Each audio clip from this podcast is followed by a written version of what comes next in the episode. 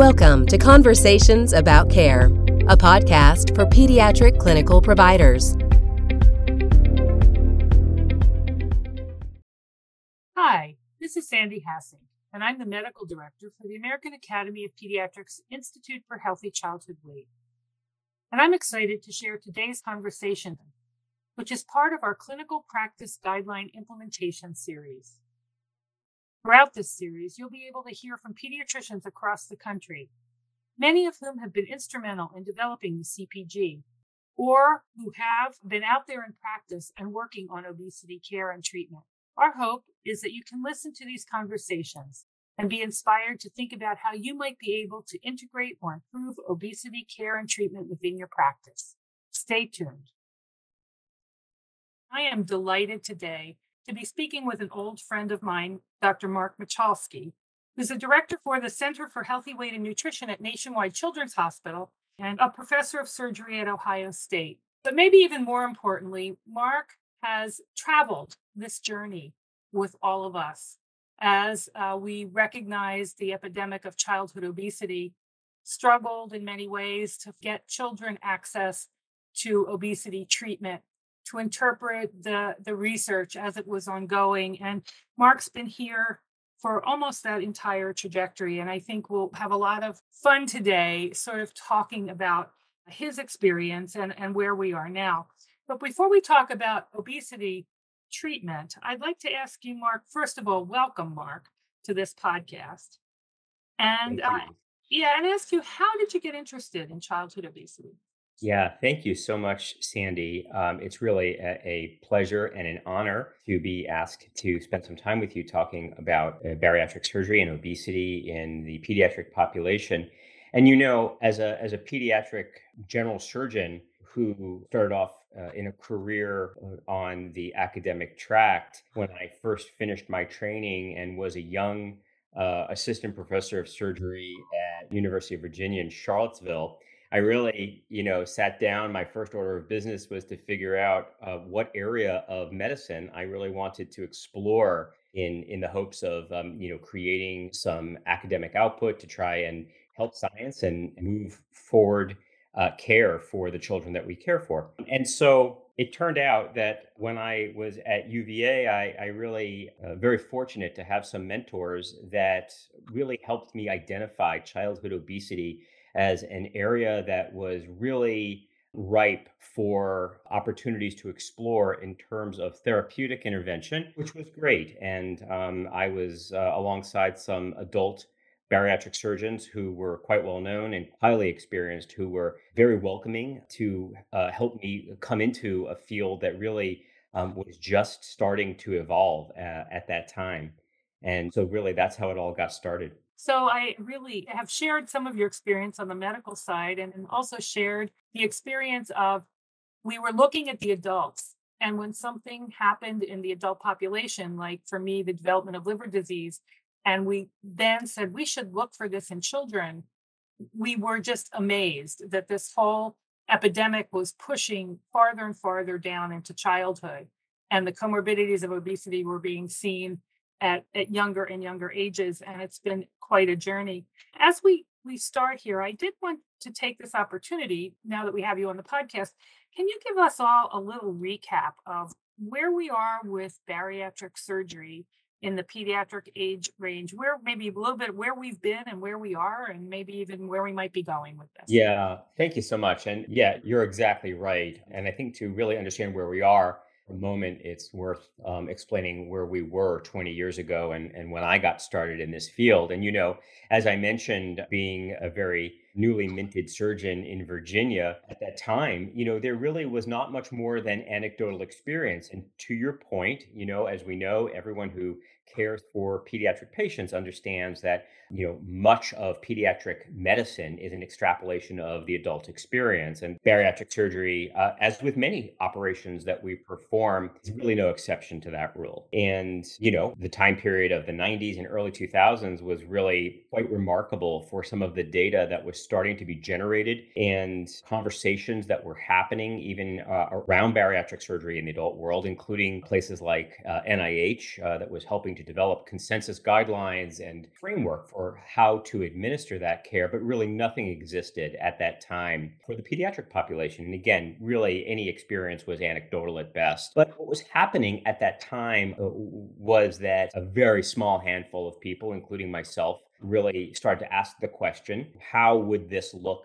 What would be the appropriate application of this type of treatment uh, paradigm uh, for the pediatric population. And that's where things got started. And um, it was a combination of setting up um, some uh, research networks in order to, you know, really all work together across a number of different institutions to start to gather information um, in order to inform us and create evidence. So now you fast forward, you know, what's happened over the last 20 years, really quite a lot has really taken place. Um, I'm, I'm happy, you know, I'm happy to say where now um, there is a very, very uh, robust framework for application of this type of surgical therapy for children who are suffering from severe forms of obesity. There have been a continuously mounting body of literature that speaks to all of this. And, and I think, you know, where we are now is, is really in a very interesting place because even though scientifically and in the world of academia, we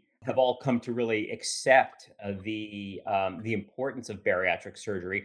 I think the real task at hand now is how do we disseminate this information in a way that it gets down into the hands of primary care providers so that people who are really doing the work with these patients pediatricians, family practitioners, um, internal medicine folks. How do these people really, I think, incorporate all of this good data that's been amassed over the last 20 years, administer it to their patients, and help guide the patients that need it towards the care that they need? Uh, and that's really where we are uh, right now.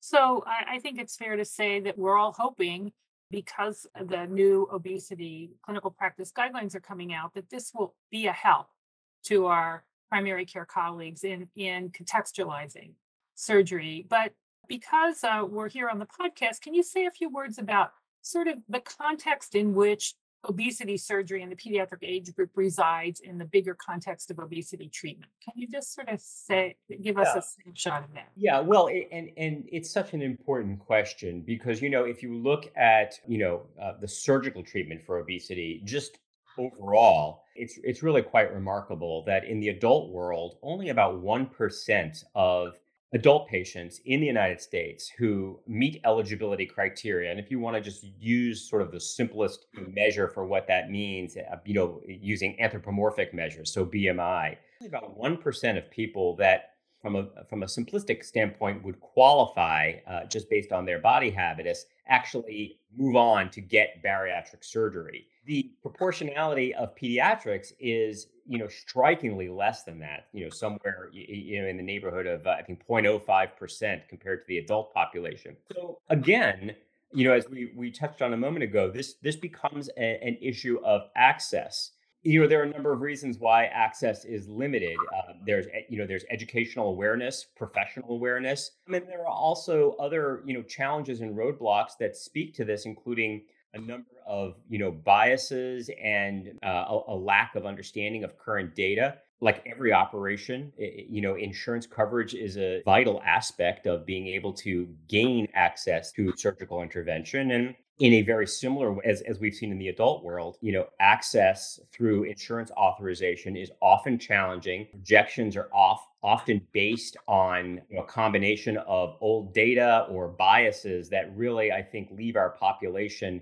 in a very vulnerable state. Uh, and again um, you know i think at this point as the science continues to be worked out we really need to work on you know across a, a number of different fields including again professional education policy, and advocacy. So, Marc, where are we with the actual type of surgery that yeah. is being most performed in pediatric population? Because I know we've evolved through multiple kinds of surgeries. Can yeah, that's right. And I mean, you know, uh, without getting too uh, down into the weeds about the uh, evolution of bariatric surgery, which has been around since the early 1960s. Most people listening to this podcast will, uh, you know, have some familiarity with the term gastric bypass. And the gastric bypass is an operation that still to this day is, is very much considered the gold standard. It's a safe, it's an efficacious operation. Um, and again, it really came on the scene in the 60s and early 70s as being the most prominent operation. And that operation has been used in, in many children that have undergone bariatric surgery. But as you've mentioned, there is an evolution and has been an evolution of, you know, within pr- uh, procedural context over the last several decades. Currently, in the United States, the most common operation is what's called the vertical sleeve gastrectomy, and when I say overall, I really mean in adults and in the pediatric population as well. You know, and this probably will not be the final note on on what is the best operation. I think that as additional information and data is accrued, you know, this will help inform and enlighten future potential options and modifications. So, even though right now um, most children that are considering a bariatric intervention would know about or and or be offered a sleeve gastrectomy, that may not be the case in the future. So, Mark, I'm a pediatrician, say in practice, and I'm I'm listening to this and I'm thinking, you know, I really want to look more into this option for my patients. Where do I even start? Like, how do I know I'm connecting with a a program that I I don't want to use the word trust, but you know, I can trust the program I'm Yeah. How do I get started on this journey here? Yeah, I mean, there that's a great question. And I mean, there are a number of resources. And you've already mentioned the clinical practice guideline um, that um, you know will have uh, uh, come out at, by the time people are listening to this conversation. And really, one of the highlighted areas of those guidelines with regards to this type of care is that you, as a pediatrician, really need to know what your resources are and where to refer patients for appropriate care. You know, a simple answer to that is to reach out to the American College of Surgeons. Like many of the accreditation programs that the American College has, there is a bariatric accreditation program that lists all of the bariatric programs in the United States uh, for adults and children. And, you know, one thing that's important to understand is that centers that provide care for children sort of come in a couple of different flavors. There are centers like mine at big tertiary care children's hospitals that only offer bariatric surgery to the pediatric population, but there are actually many, many more adult comprehensive centers that also qualify to administer care to the pediatric population. So, you know, there is a good chance that a pediatrician who is seeking out care for uh, on, on behalf of a patient or family would be able to locate somebody or a, a, a, a center within their region using the American College of Surgeons as a resource. You know, and uh, other you know local networks that exist, the ASMBS, which is American Society of Metabolic and Bariatric Surgeons, also should serve as a resource for primary care providers looking for information on referrals. ASMBS has many state chapters, much like the AAP. That would be another great place to go looking for information. Thanks, Marc. And I don't want to uh, forget to mention the policy that the AAP has on pediatric bariatric surgery, which gives folks a lot of just background and reference materials to, to ground themselves in what what to look for, what to expect, what this is all about. I wanted to, you know, as a surgeon, what would be your ideal relationship with a primary care physician who has a patient they're concerned about how would how has it worked for you that relationship in that joint care of the patient? How would you like it to work? What can pediatricians sort of maybe expect or aim for in that relationship? Yeah, you know, this is a great uh, area of discussion. And I mean, we in our center are very much focused on maintaining the patient's medical home, also maintaining robust two way communication with the patient's primary care provider. I think that, you know, that that seems like a given in any situation, but you know, in reality, sometimes patients come to us and they have come to us through through a self-referral pathway where it's possible that either A they don't have a primary care physician or their primary care physician has not really been part of the referral process. Um, so, and in, in fact, in some instances, you know, we have helped establish a medical home for a patient outside of our center. So, you know, uh, I think the most important thing is for a primary care provider to find a center that is equipped and willing to keep lines of communication open because as you know patients like this are you know have many many challenges that oftentimes go beyond just the the uh, the most obvious challenge of being severely obese and being a candidate for bariatric surgery. Everything is interconnected. And so you know i, I think that acknowledging that and working on communication both before immediately after and in the long term uh, with a patient and their you know medical home is is really key so marc you know i'm imagining myself and i've been in this position having run a weight management clinic i was sitting there and and thinking to myself having done the background um, i i want to refer my patient for surgery but in reality i'm referring my patient for evaluation that's right surgery and i'd like you to yeah. talk a little bit about that because i think we sometimes think that we are making you know we're referring to surgery and, and that's going to automatically happen but can you talk yeah. a bit about what actually happens when you get that referral sure of course and this is really key in fact not even an hour ago uh,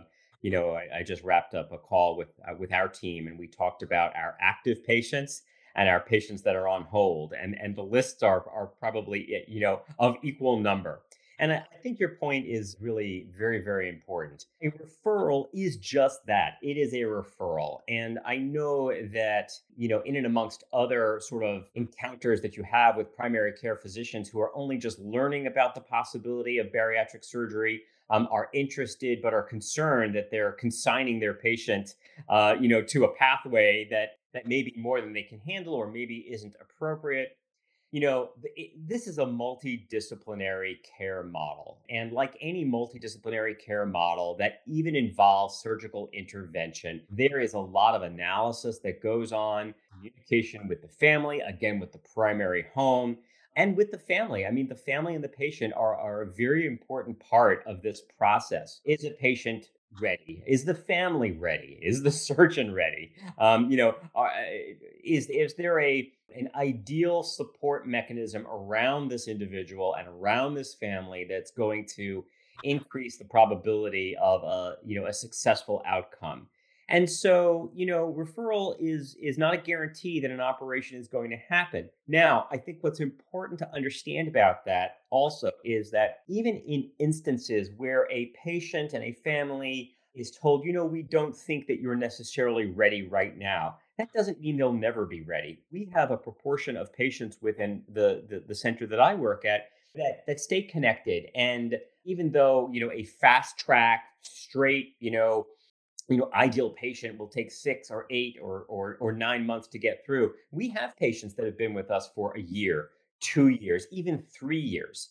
until that patient has come to a place where you know the stars have aligned and it's time to move forward because everything is lined up. So you're right it's a referral and um, not every referral winds up being a candidate for you know a surgical intervention so i think that's that's really important to keep in mind and reassuring because this it is really a process it's not a cliff you jump off it's actually a process right i did want to ask you about now that we've talked about how we communicate and get our patients uh, a referral and what that evaluation looks like. What does the post op life look like for yeah. a bariatric surgery patient? Because I always find it helpful to try to understand the process when I'm talking to a patient so I can at least have a idea, you know, what that trajectory would look like. What does that look like for a patient and family post op? Right. I think that post op care and talking about post op care in the preoperative time period is, is, is really very important. There are a couple of things that come to mind. You know, I think when you talk about bariatric surgery in general, regardless of the age group that you are, you know, specifically talking about, I think that long term care is key. And that doesn't necessarily mean that a patient needs to be seen by a surgeon, but that patient needs to you know, understand that this is a construct where um, an ideal postoperative patient should plan to connect with someone uh, who has some understanding of bariatric surgery and obesity management pretty much for the rest of their life. You know, losing this kind of weight, um, it obviously has tremendous benefits, but there are some pitfalls as well um, that that really need to be attended to, including protein and uh, you know uh, vitamin malnutrition, things like that that you know can accumulate uh, over uh, years after having had a bariatric operation. Once in a while, you know there can be a uh, you know a, a, a late breaking complication uh, that might require some additional intervention down the road. I mean, you know, these are safe uh, and effective operations, but you know, this is not like having your gallbladder out where it's one and done. You mm-hmm. see a surgeon uh, immediately afterwards, and then you go on. You know, you go on about your business for the rest of your life.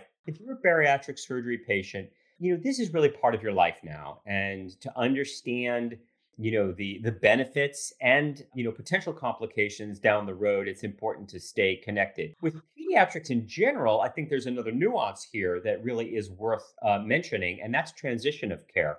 Mm-hmm. you know many of our patients you know are teenagers so you know 13 14 15 and beyond but you know in the blink of an eye kids grow up uh, and it's not it's not going to be appropriate for a 30 year old in most instances to be coming to the children's hospital. And so in our center and many centers like mine we start that conversation very very early. We tell patients and families that there is a transition plan and you know we provide resources for local adult uh, bariatric providers that that patient and family you know may want to access when that transitionary period uh, comes along. And then finally again because you're talking about in most instances teenagers who become young adults this is also a very dynamic part of life. This is when people get married and they move they move away they move out of state. You know again uh, just because you had your operation in ohio doesn't mean you leave all your troubles in ohio either you know you have this this has to be something that's attended to you know in a thoughtful way. It shouldn't be burdensome. And you know i think it just helps to have a set of guidelines uh, that will really help you know, chart a, a safe and healthy lifetime after a bariatric intervention so, Marc, you know, the AAP ha- has come out with a policy statement on bar- metabolic bariatric surgery in the pediatric age group. Can you talk a little bit? Uh, you were intimately involved with that. Can you talk a little bit about that policy? Yes. So uh, in 2019, we or the AAP uh, published a policy statement and technical report, accompanying technical report on metabolic and bariatric surgery in the pediatric population. And really, this is a really important document that I think every primary care provider involved in pediatric care should really uh, take a moment to review. I think that the tendency in surgical science is to continue to talk about surgical science within the surgical environment. And this really marked our ability to get out of our own echo chamber and to come to the AAP and really, I think, did a very, very thorough vetting of evidence and information that's swirling around about bariatric surgery in children and really helped create a framework that really spells out the important features of this type of therapeutic intervention. So now that the uh, CPG has come out, I think it is really important for primary care providers to also reference the 2019 policy statement again as another very important tool and resource for uh, patients that may qualify uh, or are seeking information or referral for uh, surgical intervention. Thank you, Marc. And I know that policy is is on the AAP website and available to all all of our members. So, Marc, uh, we're closing in on our time, but I have one more question. You know, when I first started in obesity medicine, we called this bariatric surgery, and now we're calling it metabolic and bariatric surgery. Can you help us just briefly kind of up get up to date on the metabolic? So uh, this was a conscious decision made probably going back about 20 years ago by really the, the leadership of uh, this type of surgical science here in the US and, and elsewhere. And let's remember that you know, obesity and certainly the most severe forms of obesity, although the most obvious effect is, eh, you know, the anthropomorphic impact that this has on patients. But we all know this is much, much more. And obesity is tied into so much else that's going on within our body. And we think about the cardio metabolic implications. You know, patients that are severely obese Uh, you know, there's clear evidence that uh, many of them are in a state of low grade inflammation. This impacts, of course, we know things like, uh, you know, uh, prediabetes and frank, frank state of diabetes. So these are all aspects of metabolic health.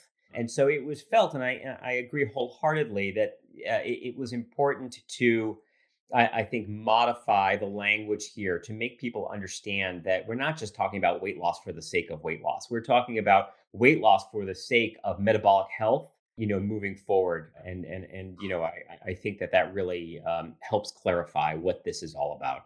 Thank you, Marc. And uh, before we close uh, our our time out here, is there anything else that you'd like to share with our our audience today? Anything you'd like to tell them or or meditate, yeah. meditate on or Thank you so much. And again, I really, really am, am, so happy to have been invited to to chat with you about this. You know, I think uh, what really comes to mind for me, and I've already alluded to it earlier in the conversation, is advocacy, access and advocacy. As clinicians and healthcare providers, we really owe it to our patients to be educated and provide information that will help our patients live a long and healthy life. And that includes things like metabolic and bariatric surgery, which first glance may seem uh, radical and uh, you know and, and and make people somewhat uncomfortable. There's so much good data out there now, and really the AAP has done a phenomenal job advocating for this form of therapy, along with every other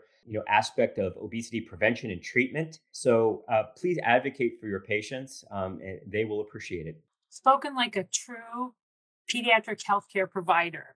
You know, that's where our heart is, is advocating for our patients. Well, Marc, I can't thank you enough for sharing your time with us today. Uh, uh, again, thank you so much for being with us. Thanks again for having me. Thank you for listening to my conversation today with Marc Michalsky. I hope that you were able to take away some practical strategies on how to move obesity care and treatment forward in your practice. As a reminder, there are many resources to support your capacity building and CPG implementation efforts, which you can find on our website, www.aap.org slash obesity CPG.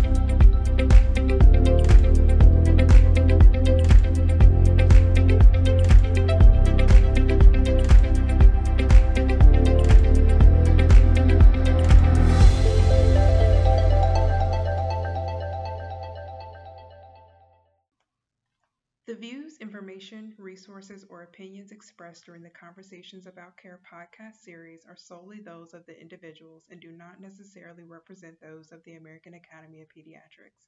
The topics included in these podcasts do not indicate an exclusive course of treatment or serve as a standard of medical care. Variations, taking into account individual circumstances, may be appropriate.